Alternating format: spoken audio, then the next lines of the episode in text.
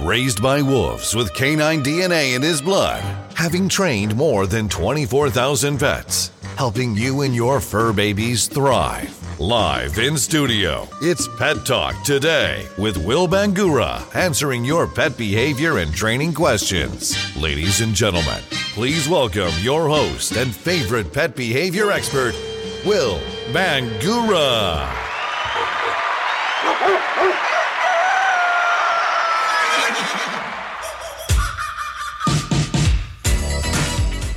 Good day and happy training, everybody. I'm Will Bangura, and you're listening to Pet Talk today. This is a special podcast episode where I'm going to be talking about probably one of the most difficult behavior problems to deal with, and that's inter dog aggression. Inter dog aggression is just a fancy word for a household that has multiple dogs, and you've got multiple dogs fighting within that same household. It can be one of the most heartbreaking problems for pet guardians uh, to have to face, to have to deal with, because oftentimes what, what, what's typical is that you have two or more dogs that, in every way, shape, and form, are incredible dogs. They're amazing. They're loving. They are part of the family.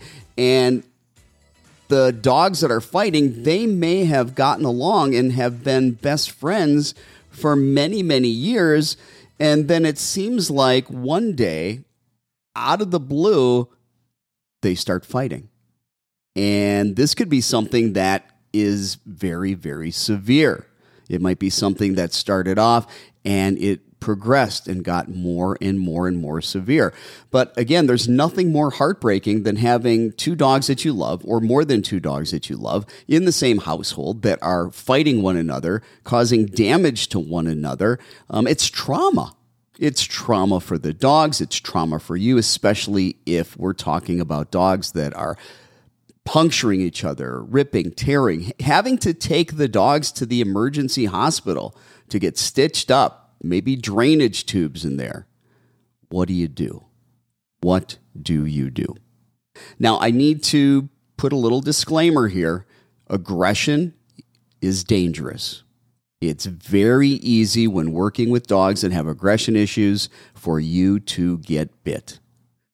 I want you to understand that anytime you're dealing with aggression, the best course of action is to find a professional dog trainer a professional dog behavior consultant or behaviorist that specializes in aggression, that specializes in inter dog aggression. Because, you know, I talk to trainers and behavior consultants and behaviorists all across the world, and they deal with a lot of issues.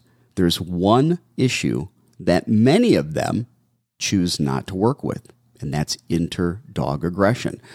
You know, there are certain trainers, there are certain behavior consultants and behaviorists that believe that interdog aggression is something that you really can't have much success with. I refuse to accept that as the answer because the bottom line is in my company, Phoenix Dog Training, we have success every day working with interdog aggression.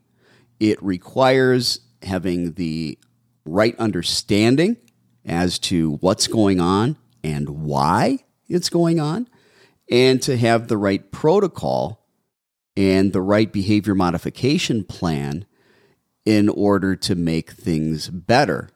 And there's a lot of different steps that we have to go through when we're dealing with interdog aggression. Now, the first thing that we need to deal with is management. Okay?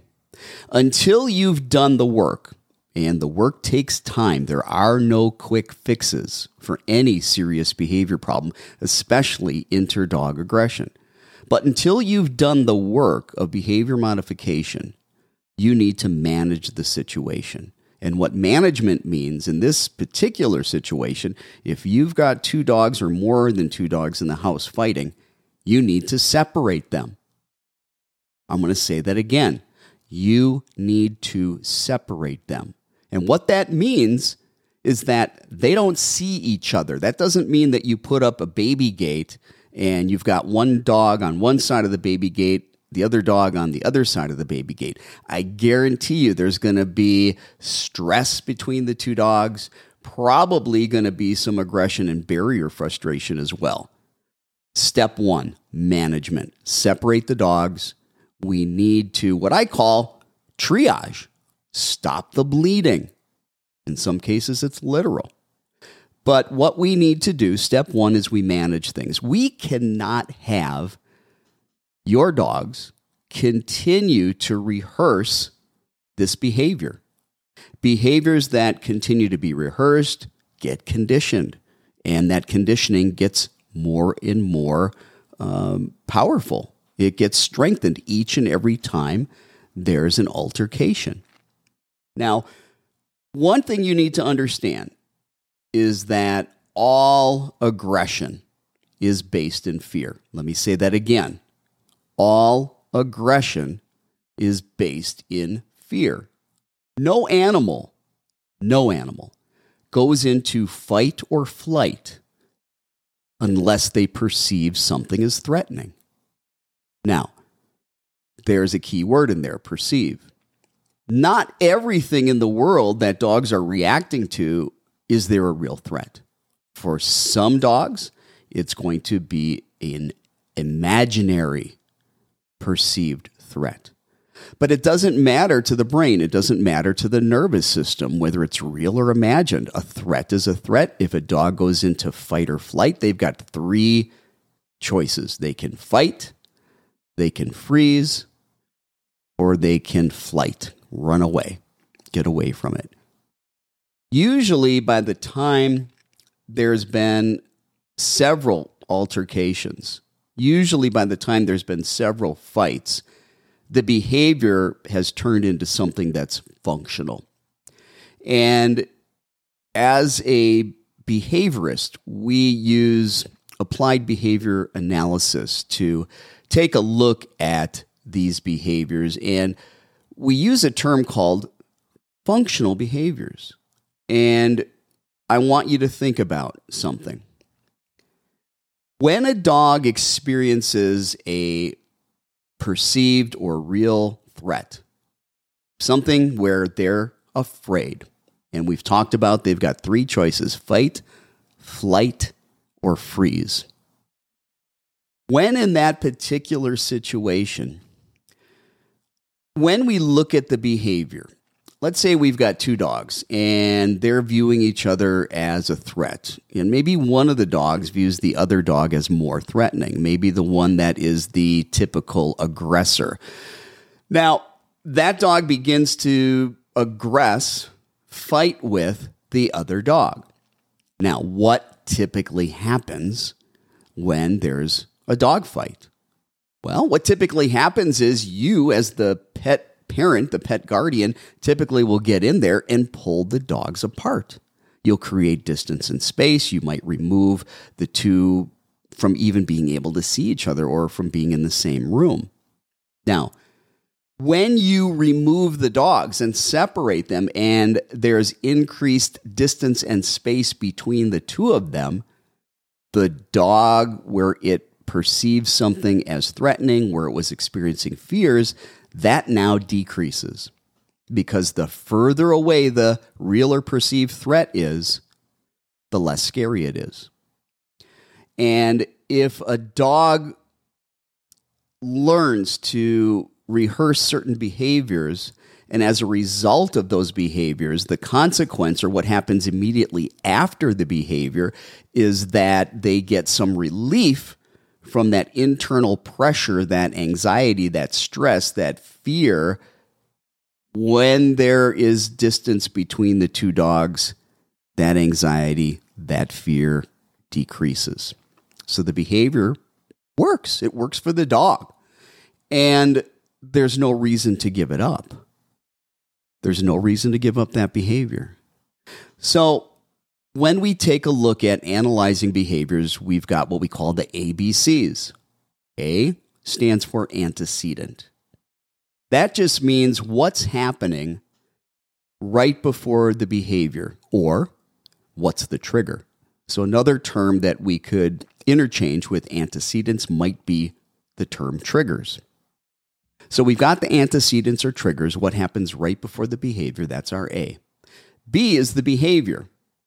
How does the dog respond in terms of action?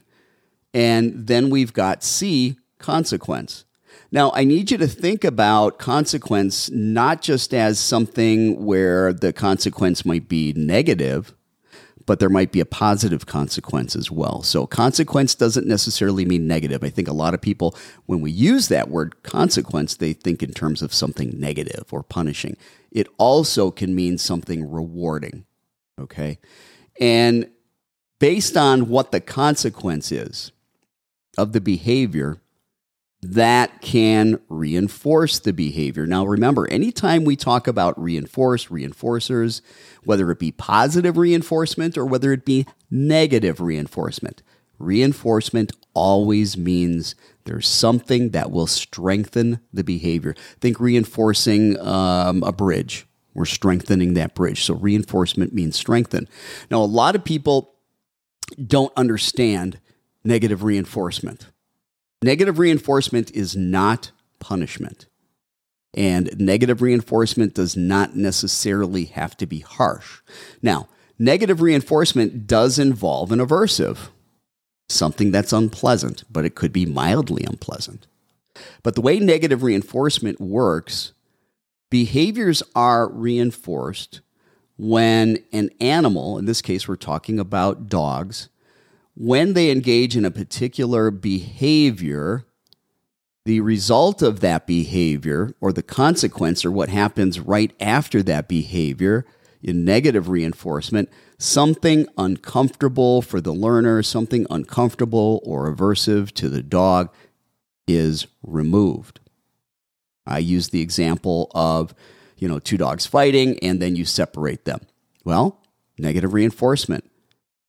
Negative and negative reinforcement is a minus sign. It means to remove something. Here, let me give you an example that is really relatable to you and I as humans. We get in our car, and the Automobile Association, uh, Manufacturers Association, and the Department of Transportation have a vested interest in us wearing our seatbelt. So they put in a negative reinforcement device into the car. What happens when you start the car and you don't put the seatbelt on? right? You ding, ding, ding. Here comes this annoying, aversive sound or tone. And it's nagging us. Ding, ding, ding, ding, ding. It's aversive. It's not punishing, but it's something that we find unpleasant. And it keeps on going on until we do the right behavior. So as soon as we buckle up, all of a sudden, boom, that annoying dinging sound is removed. It's withdrawn. It's taken away. That's the and negative reinforcement. We're removing something. So, in the case of the dogs, when they view each other as scary or fearful because they view each other as a threat to one another, and then you separate them, that's negative reinforcement because the perceived or real threat got removed. Okay? So, behaviors can be very functional. One of the things that we have to take a look at if we really want to be successful in the behavior modification part of interdog aggression is to be able to be very, very specific. And, and part of what we do is we create what's called a, a trigger spreadsheet. And on that trigger spreadsheet, we've got a couple um, columns. And the first column, all the way to the left, is going to be location.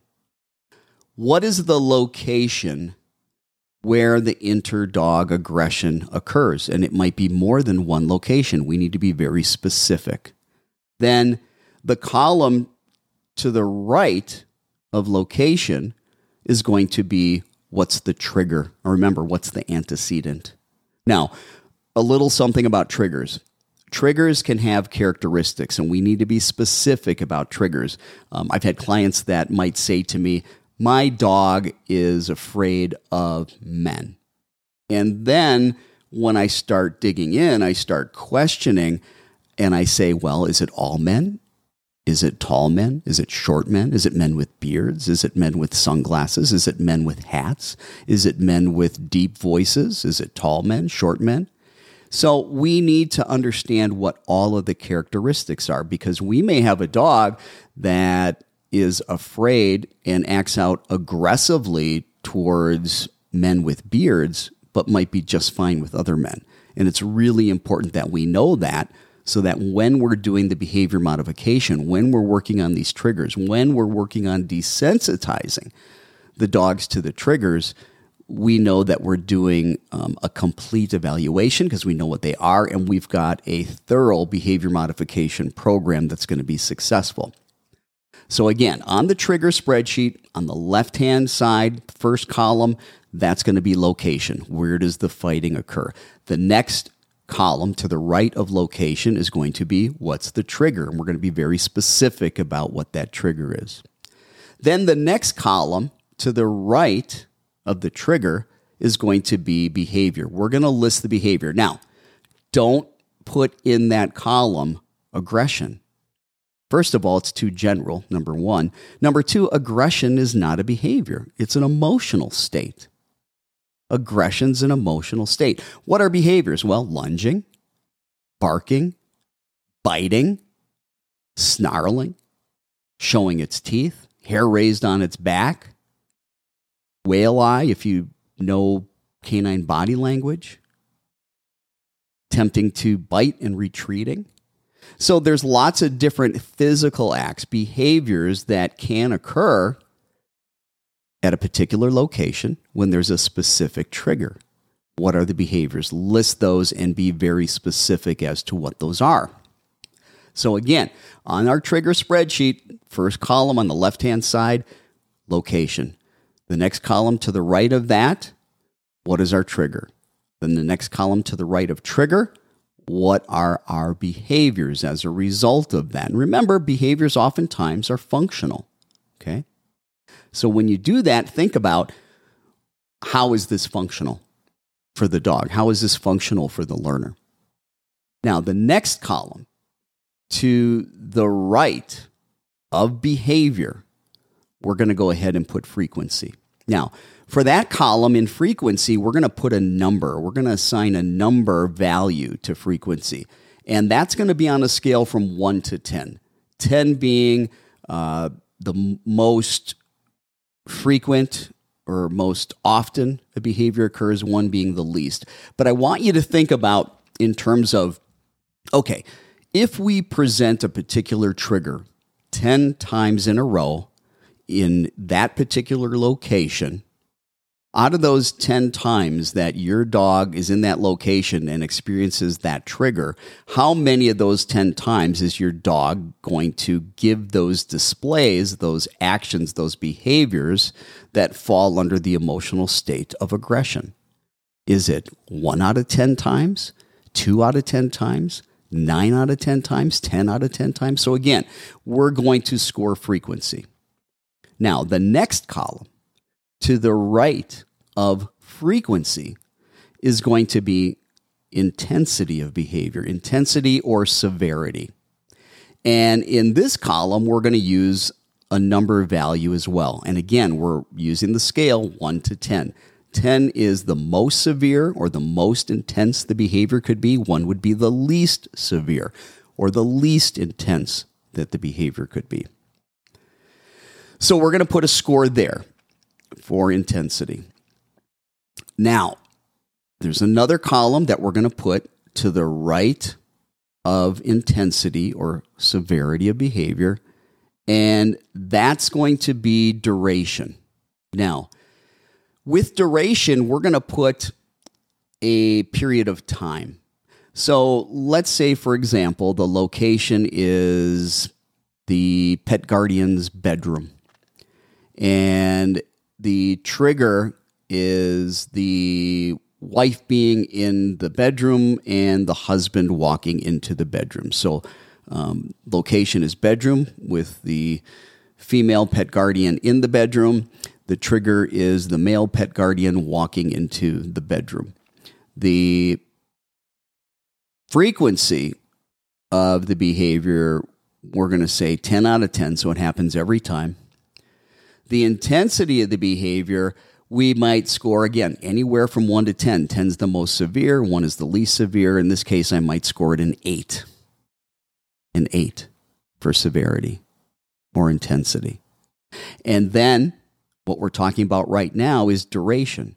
So with duration, we're going to put a time period. So let's say that the dog walks into the bedroom where the female pet guardian is in the bed and the male pet guardian walks into that bedroom. The dog acts out aggressively, barks, lunges, snarls, shows its teeth.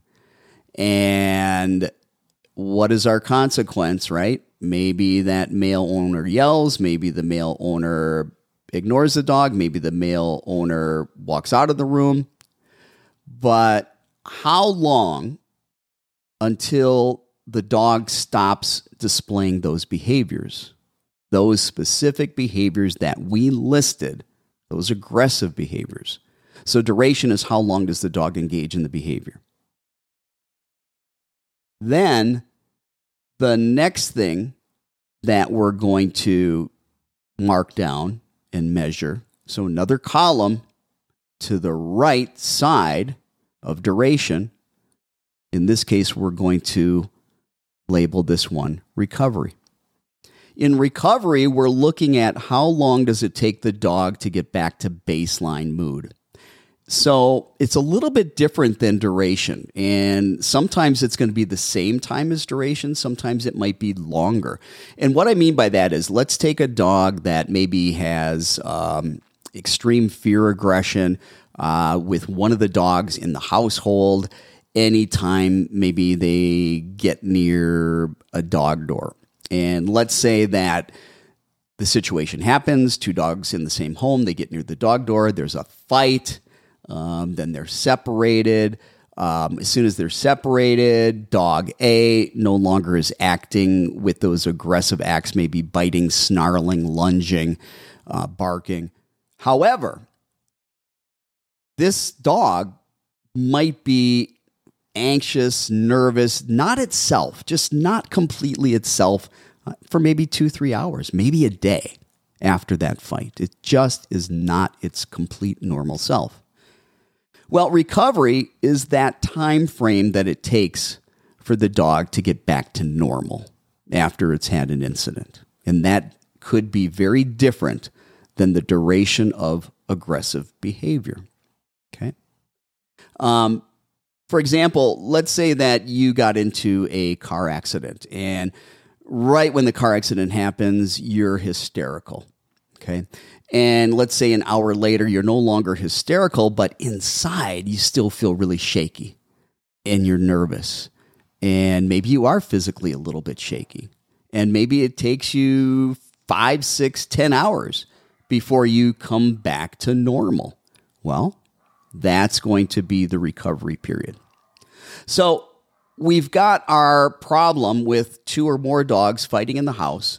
Step one is we're going to manage things through separation. They can't see each other when we separate them because that's going to cause problems. And remember, until we do the work of behavior modification, we need to make sure that the dogs are not rehearsing the behavior. Number one, we don't want them to continue to get hurt. Number two, every time that behavior gets reenacted and rehearsed, it's just getting more and more conditioned, and that makes it more and more difficult to condition out of the dog. Okay, so we've done those things. Now, the next step, we need to rule out any potential medical contributing factors. Um, some medical factors that can be contributing to aggression could be maybe one dog is getting older and it's starting to have arthritis. Maybe it's got some painful conditions and uh, the dog feels vulnerable. And when another dog comes near it, it, it's not feeling so good. Its mood is bad and maybe it acts out aggressively. So, pain. That's a contributing factor we need to make sure we rule out. And don't assume just because you don't think your dog's in pain that it doesn't have pain. Oftentimes, dogs can have pain, and we never know about it because they don't complain. They're very resilient. So, pain is one thing. hormonal imbalances. You know, there's an epidemic of thyroid disorder in canines here in the United States. And anytime there's a hormonal imbalance, it's going to affect mood. That can be a contributing factor to aggression and these behaviors. There's other illnesses, other diseases um, that can contribute to it. Seizures, a dog that has epilepsy can have increased aggression. Um, neurochemical imbalances can be a contributing factor to aggression. Um, having problems, maybe an older dog, or in some cases, not even an older dog, but a dog that is starting to go blind where we've got some visual deficits and we might not be aware of it. But yet it's happening to the dog, and now the world's really scary, and the dog is acting out aggressively where maybe it wasn't before.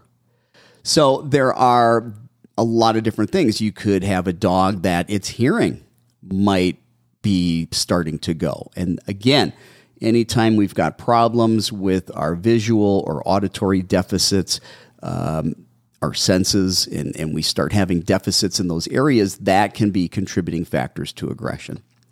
So we want to make sure that we're ruling out any potential medical contributing factor because here's the thing no amount of training, no amount of behavior modification is going to train away a medical issue. And if there's medical issues that are contributing to aggression and we want to have the most success, we need to treat the whole dog. And that means that we look at health considerations as well. All right. So we've managed the situation. We have ruled out any medical issues. If there are medical issues, we'll treat those first and then we'll evaluate how's the dog, how are the dogs doing now that perhaps we've treated some medical issues that could be contributing factors. We've talked about our trigger spreadsheet, and that's kind of our map on what is the work that we need to do.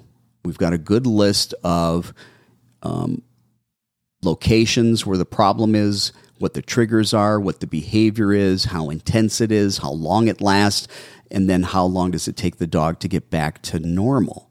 We have all that information. And with that, we can begin to do the behavior modification. Now, when you're dealing with aggression, you are talking about doing counter conditioning and desensitization. Right now, the dogs view each other as threatening. And what we need to do, the goal of counter conditioning and desensitization is to change the emotional state, the association that your dog has with the trigger. In this case of interdog aggression, it would be the other dog or other dogs being the trigger, and they've got a negative association. We want to make that association positive or at least neutral. Okay. Now, again, there's no quick fix. This takes a while to do. None of it's that difficult, but it's inconvenient. I'm going to say that again it's inconvenient and it takes time. Most people do not have the success that they could have because they give up right before the miracle happens. You've got to put the time in. We need to train in behaviors and we need to create positive associations to create a positive emotional state with these triggers. And that takes time. It takes conditioning. It needs to be when your pet sees the trigger that it has an automatic conditioned response, involuntary response, where when it sees the trigger, when it experiences the trigger, it evokes positive feelings, positive emotions. And therefore, the behavior is going to be behavior that's at least neutral or positive, not aggressive behavior. Now, we talked about that trigger spreadsheet. We are going to take a look at what we put down on that trigger spreadsheet and what we want to do is we want to find the location and trigger and behavior um, and severity and duration that is the easiest or least offending. Okay.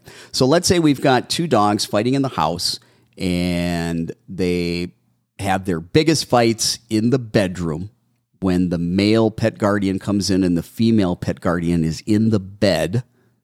Okay, and both dogs are in that bedroom. And let's also say that, hey, maybe they've had some fights near a doggy door, but the fights near the doggy door seem to be the fights that are the least intense. And they maybe maybe they don't happen as often. And when there is a fight maybe they recover much faster and the duration of that behavior is much shorter.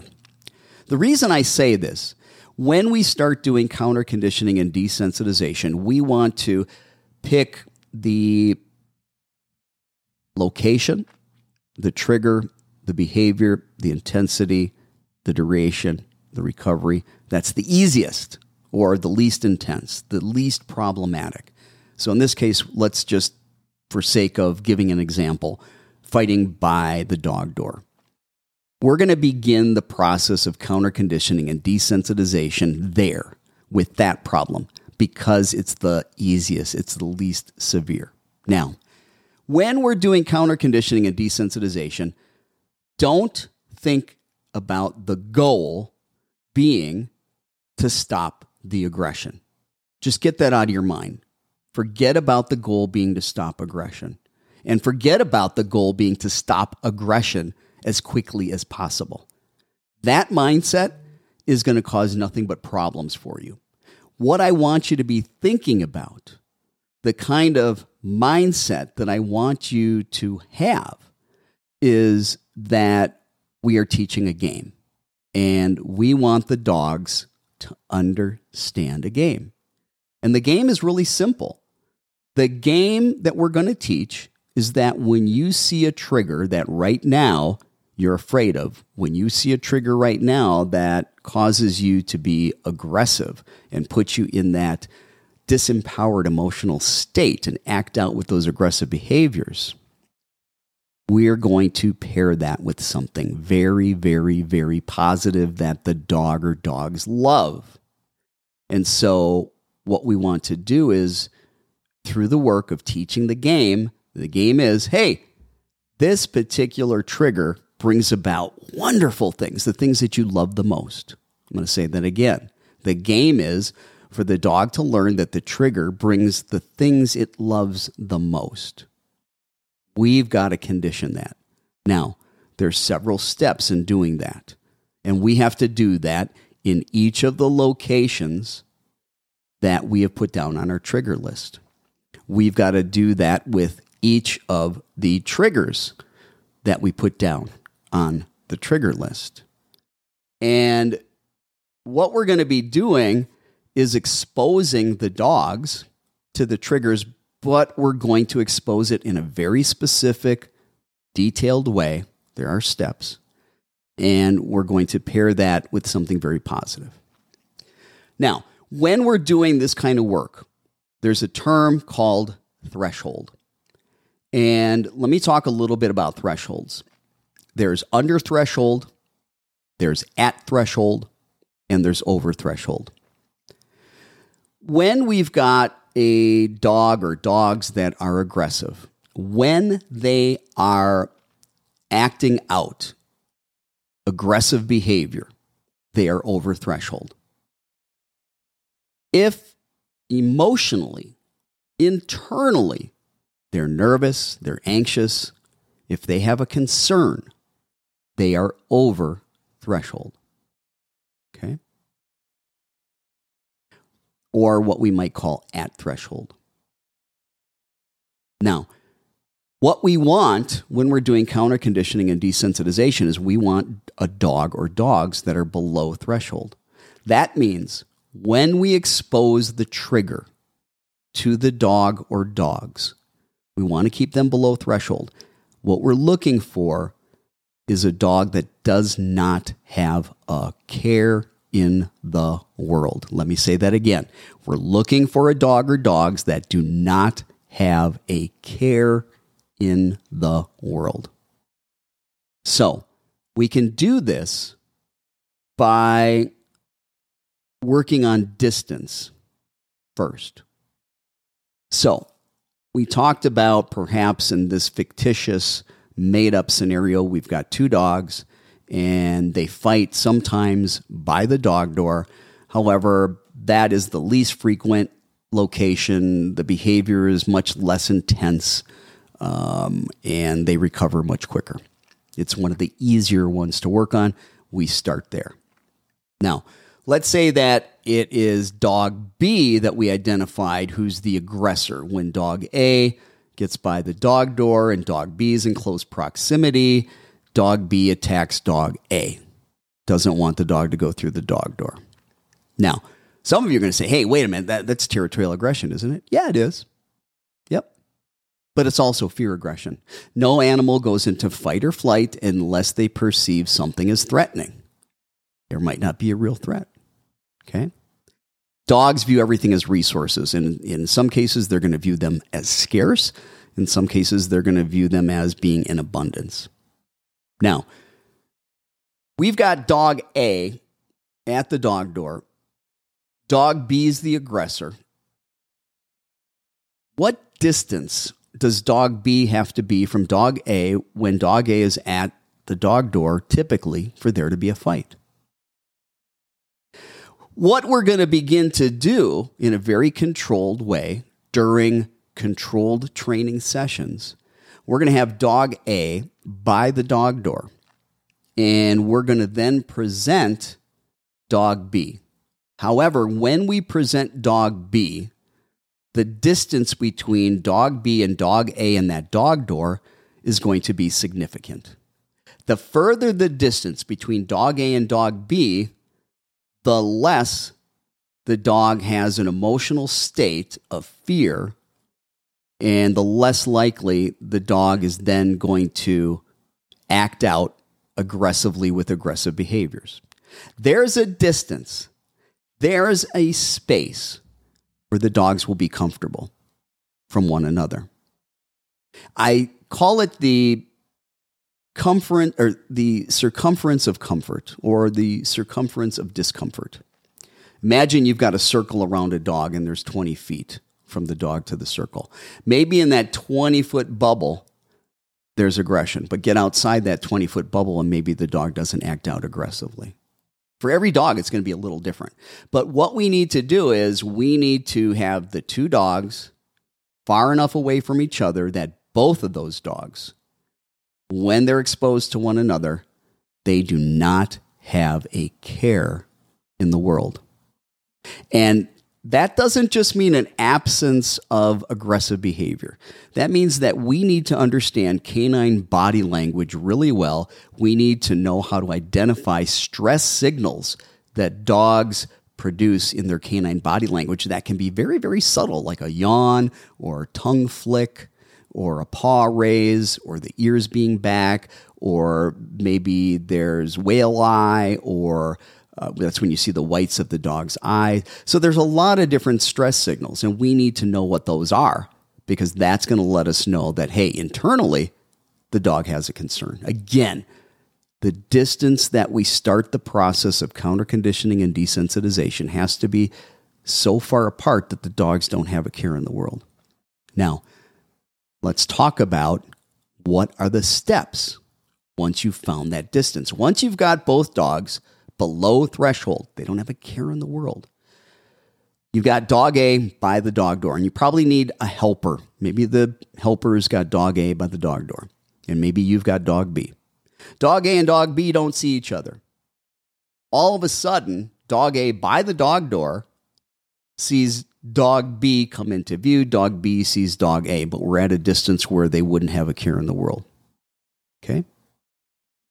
As soon as the dogs see each other, within zero to a half a second of both dogs seeing each other, each of the humans that are accompanying the dogs, working with the dogs, need to begin a process of constant and continuous feeding of super high value food rewards. I'm talking about what's your dog's chocolate? What does it love the most? Because think about high value food rewards as currency. And we're asking the dogs to do some really hard work, and the paycheck better be really good. So you need to find what your dog loves the most. Is it cut up hot dog? Is it cooked chicken? Is it cooked beef?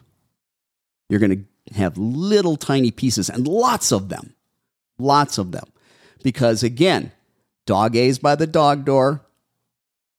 Dog A doesn't see dog B. Dog B doesn't see dog A. Then, boom, all of a sudden we bring them into sight at a distance where they don't have a care in the world. And as soon as they see each other, each human that's helping the dogs takes that high value food reward, whatever they like the most, and they feed, feed, feed, feed constantly and continuously. There's constant food going in the dogs' mouths the entire time they see each other.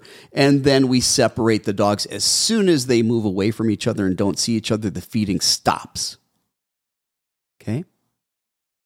We're creating an association. We're pairing something the dogs like, high value food rewards with the trigger, them seeing each other. But we're doing it, we're starting at a distance where they don't have a care in the world. If there's any concern, this is not going to work. You've got to create further distance. Now, let me get more specific about what we're doing. We're at the distance where the dogs don't have a care in the world. They don't see each other. All of a sudden, you bring dog B into view of dog A. Dog B sees dog A. Dog A sees dog B. And as soon as that happens, you start feeding continuously and constantly with very high value food rewards. Feed, feed, feed, feed, feed, feed, feed. You're going to do that for anywhere between five and 15 seconds. Then you separate the dogs. As soon as the dogs are moving away from each other and they don't see each other, feeding stops. You're going to pause, have them out of sight, no longer feeding for about five to 15 seconds. Then you're going to bring them back together. You're going to do the exact same thing over again. They come back into view as soon as they see each other. Feed, feed, feed, feed, feed constantly and continuously for five to 15 seconds. Then the dogs separate. You move them apart from each other where they can't see each other. As soon as they can't see each other, the feeding stops. And again, you're going to wait for about five to 15 seconds. And you're going to repeat that again. Each of your training sessions for counter conditioning and desensitization are going to last anywhere between 5 to 15 minutes long. Okay? And you got to make sure the pets you're working with don't have a care in the world. The distance you're working at, they can't have a care in the world. Now, if we're doing this, and we need to do this a minimum of three to five times a week, training sessions are anywhere between five and 15 minutes we need to make sure that we are doing this often and consistently. The only experience that those two dogs should have at this point in training, they don't see each other at all. And the only time they see each other, it's at a distance where they don't care. There's not a care in the world. And now they're starting to associate hey, when I see that trigger, when I see that other dog, great things happen. And as we do that over and over and over and over and over, we begin to classically condition a different emotional response when the dog sees the trigger. And that different emotional response, if we do it right and we don't rush through it and we put enough time into it, that positive emotional response is involuntary. It's involuntary. It happens no matter what. Without thinking about it, it just happens. It's a reflex. That's what classical conditioning is. That's what Pavlovian conditioning is. That's what associative learning is. And we're doing that with counter conditioning. We're desensitizing the dogs. Now, once your dog understands the game, and you've been doing this for several weeks and, and how do you know they understand the game? As soon as your dog sees the trigger in this case the other dog they get excited they look to you they want their food. This is a fun wonderful game. They look forward to the exercise. Once you're there at that point you can start doing that counter conditioning and desensitization but have the dogs just a little bit closer together and I'm talking a little bit, don't get greedy. We all make the mistake of getting greedy. We get the dogs too close too soon. They end up having a concern. And then the next thing you know, there's barking, there's lunging, there's growling, there's the whale eye, seeing the whites of the eye. Um, and we've taken the dogs now over threshold. And that's what we don't want. We're going to err on the side of caution. We want to keep them below threshold. Once you get a little bit closer, you're going to just repeat this entire process over again and over and over and over until at that distance, your dogs understand the game. They love the game. They look forward to the game. They see the trigger and boom, they look to you for the food. That's your signal that then you can move a little bit closer. And very gradually, very systematically, very slowly, you're going to get the dogs closer and closer and closer and closer and closer and closer and closer and closer each time, making sure they're below threshold each time, constantly and continuously feeding high value food rewards. Feed, feed, feed, feed, feed, feed, feed the whole time the dogs see each other. As soon as they move away from each other and don't see each other, boom, feeding stops. You are going to do this. It's how long is this going to take? I don't know. Every dog is going to work at their own pace. And you can't work faster than your dog's pace. Okay? When you're doing this, when you're doing counter conditioning and when you're doing desensitization, and it's a distance issue. And throughout this process, we keep getting closer and closer and closer and closer and closer and closer. One of the things that you need to do as you start getting closer, you need to, from time to time, also expose the dog at a little bit further distance that we already worked through. And the reason we need to not have every single session be one where we get closer and closer and closer, we don't want the dog to begin to predict, hey, this exercise keeps bringing the dog closer and closer and closer and closer to me. And at some point, they get nervous because they figure out the pattern and they think that, hey, if it gets too close, then maybe I'm going to get hurt. So, what we have to do is we have to kind of confuse the dog. We got to throw them off by, let's say, we are working at a distance of 20 feet, and then we get to 19, and we get to 18, and we get to 17, we get to 15, then we go back to 19 and we go back to 15 and we go back to 17 and we go to 14 we go to 13 we go to 12 feet and then we go to 19 feet. And we go to 15 feet. And we go to 12 feet and 10 and 9 feet and 8 feet and then 13 feet. Back and forth between longer distance and shorter distance. Once we are able to start bringing in that distance because what that's going to do is it's going to help the dog even stay more relaxed because it's not necessarily going to be a pattern that the dog can predict. Hey, this dog eventually might be right in my face. And the dog might begin to predict that before it has been properly conditioned to be able to accept that and have a positive emotional response. So we call that toggling, presenting some close distances and some far distances when you're doing that process to throw the dog off, throw the dogs off. Now, remember, I said we are going to start this process with the easiest trigger, and we're teaching that game. Don't worry about the aggression other than keeping the dog below threshold. Worry about teaching the game. Once we've got that one location and we've done our due diligence for counter conditioning and desensitization, then we're going to look on our trigger list and we're going to go to the thing, the item that is the second least problematic. And we're going to begin the process all over again in that particular location. Now, when we're dealing with interdog aggression, it's not always, well, there's always a location, but sometimes we're talking about an object resource guarding. Now, they can guard a location, they can guard an object, they can guard a person. Anything can be an object food, toy, couch, bed, location by the front door. So we've got location and we've got objects. Everything for a dog is a resource. Everything for a dog is a resource that they either feel is scarce or it's in abundance. And if they feel that that resource is scarce, well, they're going to be defensive and they may get aggressive with that.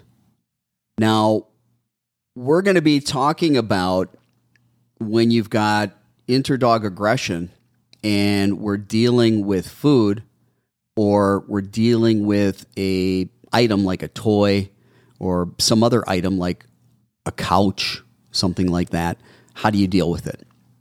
Well, the first step is management, just like what we were dealing when we were uh, dealing with a location issue or when the fighting starts with two dogs or multiple dogs in the house, we have to separate them. Management. Stop the rehearsing of the behavior until we've done the hard, long work of behavior modification and turn things around. So, if, if, for example, we're talking about food aggression, well, there wouldn't be food presented around both dogs when both dogs are together. All right, so let's just say that the only time the two dogs or multiple dogs in the household fight is when there are food or bones, treats around. Well, the first thing you're going to do in management is you're not going to have those things come out when the dogs are together. You already know they're going to fight. Why would you do that? Right? You know it's going to happen. We've got to use counter conditioning and desensitization, and we've got to put this on our trigger spreadsheet and we've got to do the work. So, food is the problem, food aggression. Now, what are we going to do? We're going to take a look at what kinds of food, because just saying food isn't enough. Maybe if it's dry dog food, there's no fight.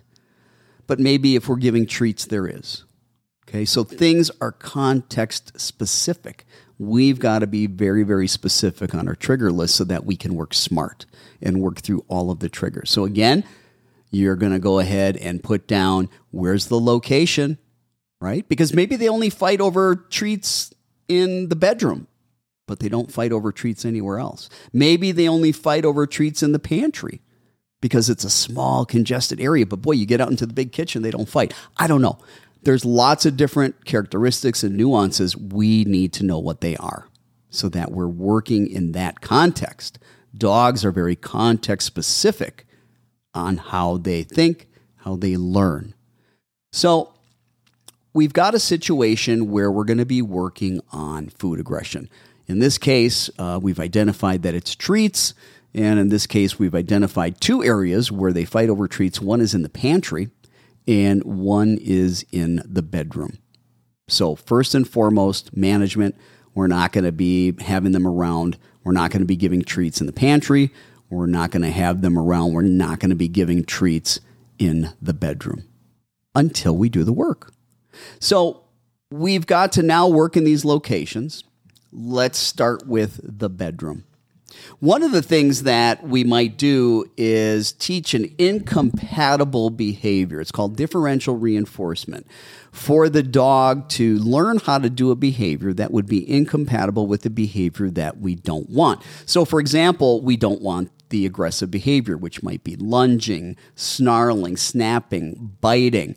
So, one of the things that we could do is we could teach what's called a place command place is typically taught on an elevated dog bed or an elevated cot. You know, these cots that are about two inches off the ground, they've got kind of a mesh material so the air can breathe around it. Those things are great for teaching a long stay command. And they can't be aggressive and staying on that place at the same time. They'd have to give up one behavior for the other we're going to begin the process of teaching the dog to stay on that place command. Now, if you don't know how to treat, or excuse me, if you don't know how to teach place, this is not a podcast about teaching place. You can go to YouTube, look up uh, the Phoenix Dog Training YouTube channel. And there should be three videos on teaching place teaching place part one, teaching place part two, and teaching place part three. That will help you to learn how to teach place. But basically, it's an implied stay. It's a very strong implied stay with distractions on one of these elevated dog cots. Now, we're still going to make sure that we have the dogs far enough apart that they don't have a care in the world. In this case, what we're going to be doing is we're going to be having them in the bedroom. Now, there might be a dog that is in the hallway with the bedroom door open, seeing the other dog in the bedroom. Okay. And the dogs are going to be on place. Because if they're on place and they're committed to it, they can't be fighting at the same time. They've got to give up that place command to go fight what we're going to do is we're going to bring the dogs on place. They're going to see each other. We're going to feed, feed, feed, feed, feed constantly and continuously these treats that they like to fight over. Okay. And then we're going to take the dogs out of view. We stop feeding. Almost the same thing that we were doing when we talked about the doggy door. Only this time, the location is going to be the bedroom, and the trigger is going to be the specific treats they fight over that we've identified.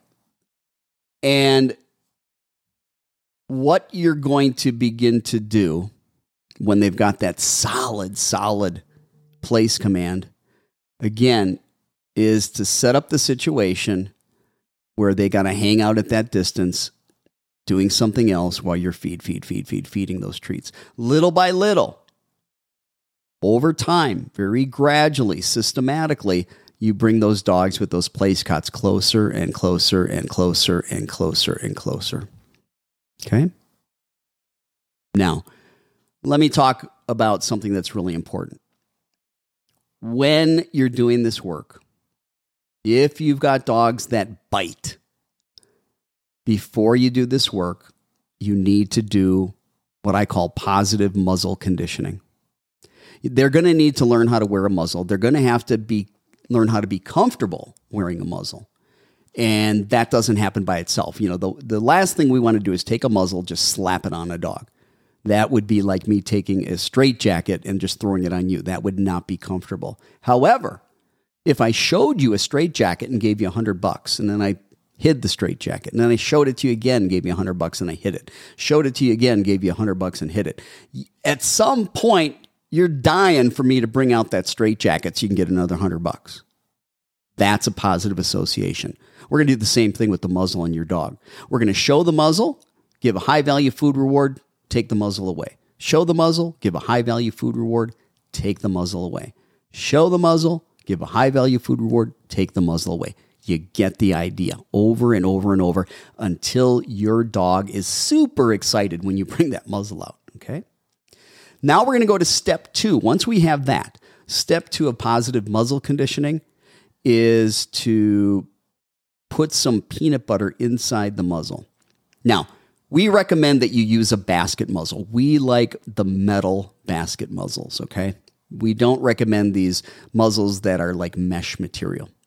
If you've got a basket muzzle, you can put a piece of tape on the inside and you can put a little smear of peanut butter there. And you then can hold that muzzle by your dog's nose and they're most likely going to stick their snout in there and start licking that peanut butter. When they're doing that, when they've got their snout in there and they're licking that peanut butter, I want you to just go muzzle, muzzle, muzzle, muzzle, just keep repeating the word muzzle, use the same tonality over and over while they're licking the peanut butter, while their snout is in the muzzle. We're making a positive association that muzzles bring wonderful things, peanut butter, and we're making an association by labeling it muzzle. Okay? And you're going to do that for maybe several weeks. Okay? Your dog can't have a care in the world for all of this stuff. If your dog's concerned, you've moved too quick too soon. Now, once you've got step two done, Then we go to step three. Step three is doing step two, but adding one step to that. And that is taking the strap, the buckle strap for the muzzle, and buckling it, and then immediately unbuckling it and taking it off. Then you're going to go ahead and put it back on, buckle it, and then you're going to unbuckle it and take it off. You're going to put it back on and buckle it, and then you're going to unbuckle it and take it off. Now, the whole time you're doing this, there's a piece of tape in that muzzle with peanut butter on it. The dog is eating the peanut butter. While you're doing that, you're going, when you put it on, muzzle, muzzle. While you're buckling it, you're saying muzzle, muzzle. Once you start to unbuckle it and take it off, don't, don't say muzzle. You're going to do that over and over. Okay. Now, the next step is going to be the dog wearing the muzzle a little bit longer. But when we get to that point, when we put the muzzle on and we buckle it, okay, we're going to go for a very short walk. When we get to this stage, there's not going to be tape in the muzzle. The dog should be okay with you just putting the muzzle on and buckling it. And what you can do then is put a treat through the wire basket muzzle with your fingers and feed it to the dog. We want to then go for a walk, a brisk walk. We want those legs of your dog moving very quickly because their paws, their legs cannot be moving and trying to pull off the muzzle at the same time. And some dogs are going to do that with their paws. They're going to try to get the paws on the muzzle and try to pull it off. Again, keep the dog moving quickly on a walk. And then when you get done with the walk, take the muzzle off. And you're going to practice that so that your dog learns to wear the muzzle for duration. Once that gets comfortable and your dog stops the uh, need to want to try to pull it off with its paws, then you're going to go back to that place command and have the dog go on place with the muzzle. You'll start doing your training with that muzzle. When you're doing that place command and you've got that muzzle on, one of the things I'm going to want you to do is little by little, not only are you adding distractions, but you're going to add duration, how long your dog stays on that place cot. Okay? But remember, in this exercise, we're getting them closer and closer and closer and closer, but they're on the cot. But they got to be wearing muzzles. Mistakes can happen. What if they get off the cot and they start fighting? Well, hopefully we're keeping them below threshold. Hopefully we're doing this slowly enough. We're doing this gradually and systematically that we're not going to have that issue, but it happens. We've got to be safe. They need to learn how to be comfortable wearing a muzzle. And they need to learn to be comfortable wearing a muzzle for long periods of time. What's a long period of time? I don't know, eight hours? Oh my God, you're saying that is cruel. That's so long hey, folks, working dogs, law enforcement, military working dogs it for 8, 10, 12 hours a day, and they're just fine. If you do it the right way, if you incorporate positive muzzle conditioning, they'll be okay. All right.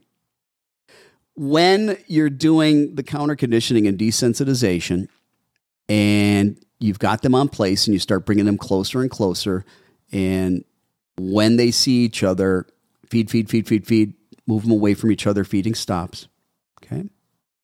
One of the things that you're going to do as far as the next step would be to drop some of those high value food rewards about six inches to the side of one of the dog's place cots.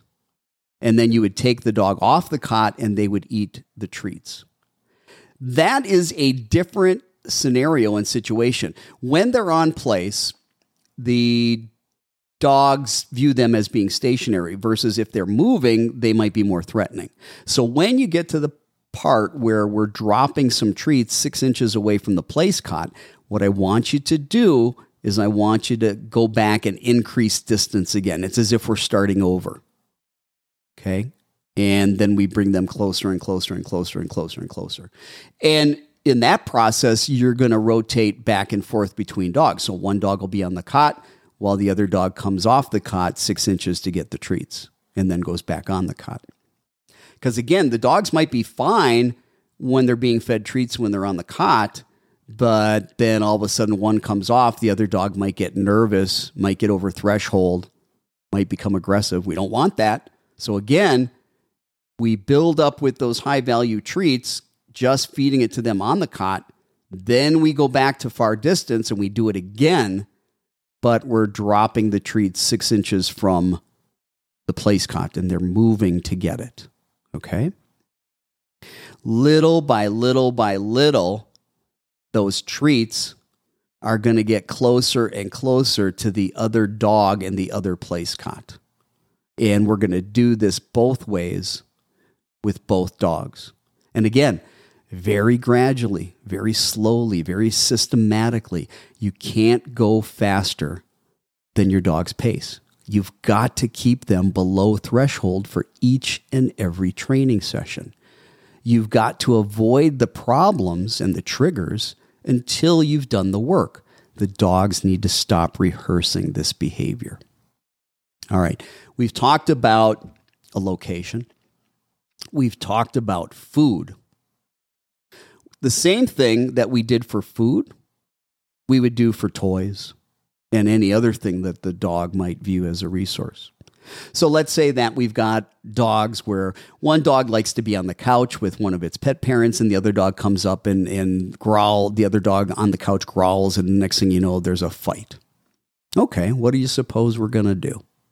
We're going to set up the situation, but we're going to have the dog that comes towards the couch be presented, be exposed at a distance that the dog on the couch doesn't have a cure in the world. That's where we start. All of a sudden, all right, dog A is on the couch. Dog B at a distance, out of view. All of a sudden, dog B comes into view at a distance. Dog A on the couch sees dog B, doesn't have a care in the world. When they come into view, when both dogs see each other, both dogs feed, feed, feed, feed, feed, feed, feed, constantly and continuously, high value food rewards for five to 15 seconds. Then you bring the dogs away from each other. As soon as they don't see each other, feeding stops. And you just let them settle for five to 15 seconds. And then you do it all over again until they learn the game and they love the game. Then you get to go a little bit closer and start that process all over again. Remember, we need to do this at least three to five times a week. Training sessions are between five and 15 minutes each time. When we're feeding, it's between five and 15 seconds of feeding. Then, when we separate the dogs and they don't see each other, it's about five to 15 seconds of not seeing each other. You're going to go through this process for every single location and for every single trigger that they're aggressive towards. And this can get complicated. And that's why we have a trigger spreadsheet. As we're going through this process of counter conditioning and desensitization, we need to be taking our trigger spreadsheet and from time to time we need to rescore. We need to measure if we're making progress. And what we're looking for is a dog that we can get closer and closer and closer and it stays under threshold. We want the frequency of the behavior to decrease. We want the intensity of the behavior to decrease. We want the duration of the behavior to decrease. We want recovery time to be faster. Now, it is so important that when you're doing this work and when you have dogs that are aggressive, don't think in terms of a cure. If you get a cure, man, you're lucky. That's icing on the cake. There is absolutely no guarantee that you're going to cure aggression. Aggression is a problem that you manage. Aggression is a problem that you always work on. You're always training. You're always managing. You're always working on counter conditioning and desensitization. Dogs that are aggressive, even when you go through the work, you don't have a day that you can say, hey, all is good. I can let them do their own thing. I don't have to watch them at all, and they're going to be just fine. No, you need to think in terms of these dogs are like having special needs children. And you don't let special needs children do their thing unsupervised. They are supervised, and your dogs need to be supervised. We're also going to be working on lots of other obedience training. We need to have dogs that can respond to commands. And we use those commands in different locations to begin the process of providing structure and leadership and showing your dog that you're a benevolent leader, but that you're in charge. I'm not talking about doing alpha rolls or showing the dog who's boss. That's BS. None of that stuff holds up with science. Dogs are not being dominant. We don't need to dominate them. But you have to remember when it comes to all aggression, it's based in fear. And what we need to do is expose the dogs to that fear at a distance that's far enough away that they're below threshold. They don't have a care in the world. We're pairing that trigger with high value food rewards that they love. We're doing that over and over consistently creating a classically conditioned response that is involuntary, that is a reflex. When the dogs see the trigger, they have a positive emotional state because of the work that we did. There are a lot of things that you might have to work on. And when you bring the dogs together, they're going to be at a distance. And as they get closer and closer and closer and closer, one of the things that you're going to do, let's say they get very comfortable being five feet apart. They're going to spend a lot of time on their place cots five feet apart, supervised with their muzzles on. You're going to be controlling what they do. They're going to have leashes on when they're out until this is all done you need those tools. You need to have your high value food rewards with you. And you need to take your time. What happens is people start having success and they take the muzzles off, they stop supervising the dogs, they let them do their own thing, and then all of a sudden there's another fight. And they start from square one. If the dogs haven't damaged each other to the point where you have to rehome one. Now, in some cases, we might be dealing with dogs where the fighting is unbelievably severe. They might have other fears and phobias.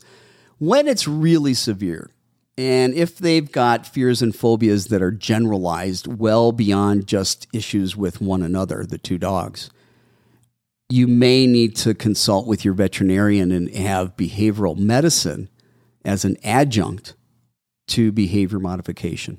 I don't want you to view behavior medicine as anything bad because, quite frankly, um, I've seen it do wonders for many, many, many dogs. Now, it's not for every dog, and it won't work with every dog. And it doesn't necessarily, it doesn't bring about a total cure, but it can help a lot in the process. You know, in some ways, we can have dogs that are stuck so bad over threshold doesn't matter what we do, we can't get them under threshold. Well, we need medication to help get them under threshold so we can start doing the work. Also, if we can't get the dog out of this horrible emotional state, this disempowered state, we can't get the dog to learn anything because when they're in fight or flight, when they have that kind of fear, they're operating from that older part of the brain, the emotional centers, the amygdala in the center of the brain. The frontal cortex, where executive functioning, logic, critical thinking, reason, where that happens from, that part of the brain shuts down when they're in fight or flight.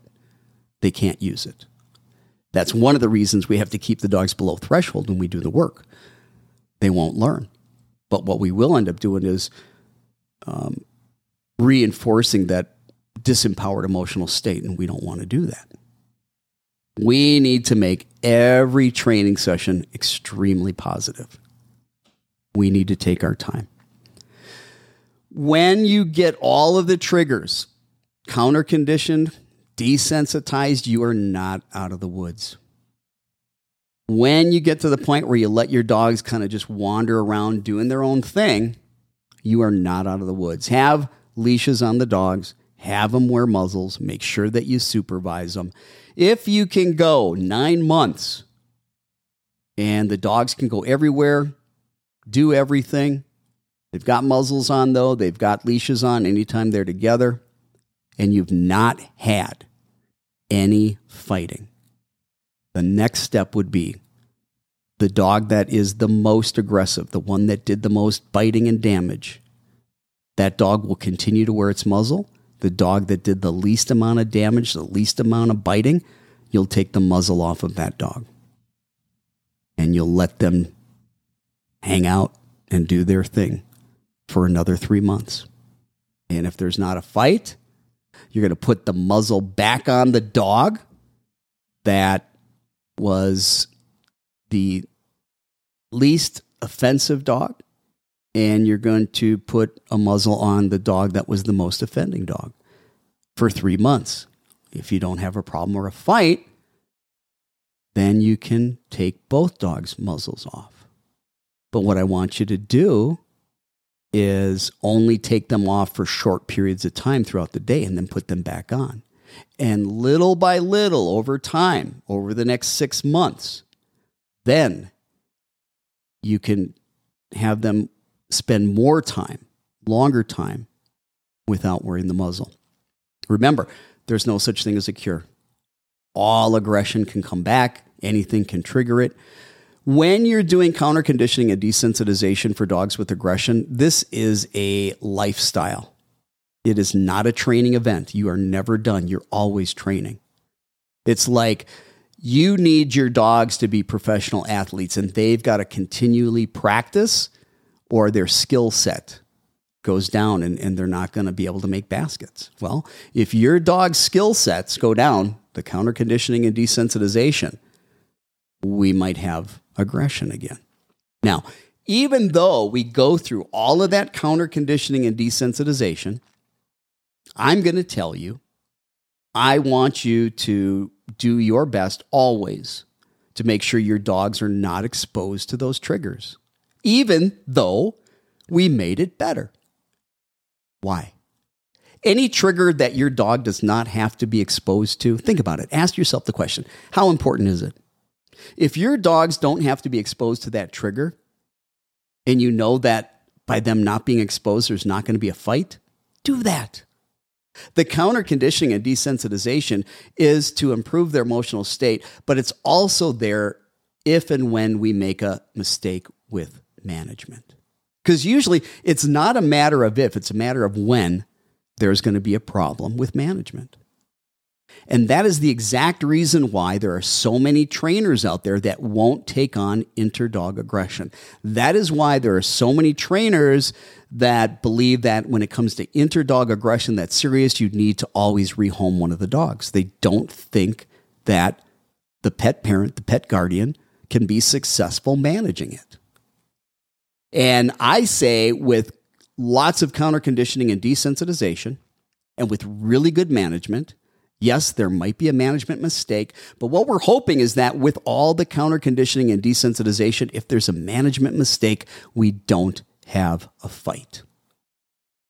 So, again, there's no such thing as a cure. We do our due diligence, we do our work, and we continue to manage. If we make a mistake in management, we hope the counter conditioning and desensitization is going to be there to save her butt and that there won't be a fight. If you've got questions about this, if you've got questions about interdog aggression, if you need to consult with a professional, you can give me, um, send me an email. And the best way to reach me is you can send that to will at pettalktoday.com. That's will, W I L L, at pettalktoday.com. If you like the work we're doing, do us a favor give us a review on Apple Podcast or whatever podcasting platform you're listening to this, and please share this with other people that uh, that might be struggling with the same type of problems. Because I guarantee you, you're not alone if you're dealing with interdog aggression. And like I said, it is absolutely one of the most difficult issues that you could ever possibly deal with. Well, that sound means we are just about out of time. Hey, I realize there's a lot of information, there's a lot to digest here. Take your time There's no hurry when it comes to dealing with aggression. Have a great day. I'm out of here. That's all, folks.